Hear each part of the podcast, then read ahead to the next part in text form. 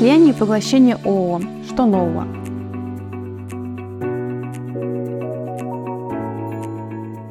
Привет, меня зовут Алевтина, и вы находитесь на канале Юрвиста. Малому бизнесу сложно конкурировать с мастодонтами рынка, которые давно и прочно заняли свою нишу. Поэтому частым решением становится слияние с более крупной компанией. Сегодня поговорим о слиянии и поглощении ООО, разберем юридические нюансы сделок. Слияние и поглощение ООО. На международном рынке слияние и поглощение обозначают термином M&A – это способ реорганизации юридического лица, цель которого объединить капиталы двух или более бизнесов. Сразу скажем, что слияние и поглощение – процессы похожие, но не идентичные. В чем разница? Слияние. После реорганизации компании прекращают свою деятельность и работают как новое юридическое лицо. При этом права, обязанности и активы первичных организаций полностью переходят к созданному юрлицу. Сюда же можно отнести и присоединение, как одну из форм слияния. Разница в том, что в этом случае одна из первичных компаний продолжает экономическую деятельность, а остальные передают свои права, обязанности и активы и закрываются. А вот поглощение – это уже другой процесс. В результате поглощения одна компания устанавливает полный контроль над другой компанией. Как это сделать? выкупить не менее 30% уставного капитала. Это происходит э, как по согласию учредителей поглощаемой организации, так и без него. Де юре поглощение не относится к формам реорганизации юридического лица, потому что это просто способ установить контроль над бизнесом, который продолжает работать в той же организационно-правовой форме, что и до поглощения. Как процессы слияния и поглощения регулирует антимонопольный комитет – Российское антимонопольное законодательство контролирует сделки, которые потенциально могут э, привести к ограничению конкуренции или монополизации.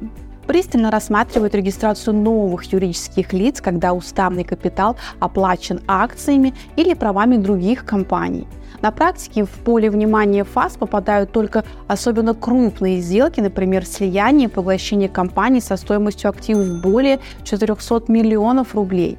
Если ФАС решит, что в результате реорганизации компания займет лидирующее положение на рынке и тем самым будет препятствовать здоровой конкуренции, процесс могут заблокировать или выдать предписание, как исправить ситуацию и не нарушать антимонопольное законодательство.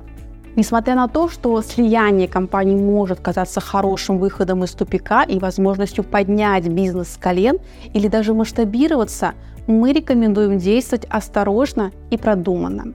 Обеим сторонам сделки нужно определить и обсудить стратегические цели реорганизации, чтобы не получилось коллапса. Одна сторона продает только активы, а другая думает, что покупает полностью работающий бизнес. Это совершенно разные формы и процессы реорганизации – документально зафиксировать предварительные договоренности. А опять же, чтобы не терять время на несогласованные процессы. Сделки по слиянию и поглощению ООО зачастую проходят неудачно именно из-за ошибок в практической реализации.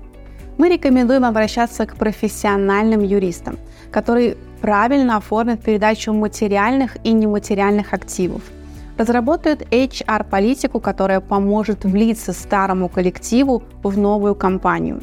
Кстати, по статистике у сотрудников вспоминают в последнюю очередь. И зря. Потому что международные исследования подчеркивают, большая половина фиаско сделок слияния и поглощения наступает именно из-за недопонимания между новым собственником и старым коллективом. Наладен взаимодействие между юристами обеих сторон сделки – разработают безопасную законную передачу информации, начиная от персональных данных и заканчивая бухгалтерскими отчетами. Организуют взаимодействие между государственными инстанциями, чтобы сделка не подвисла из-за отсутствия простейшего документа. Реорганизация ООО не так проста, как кажется.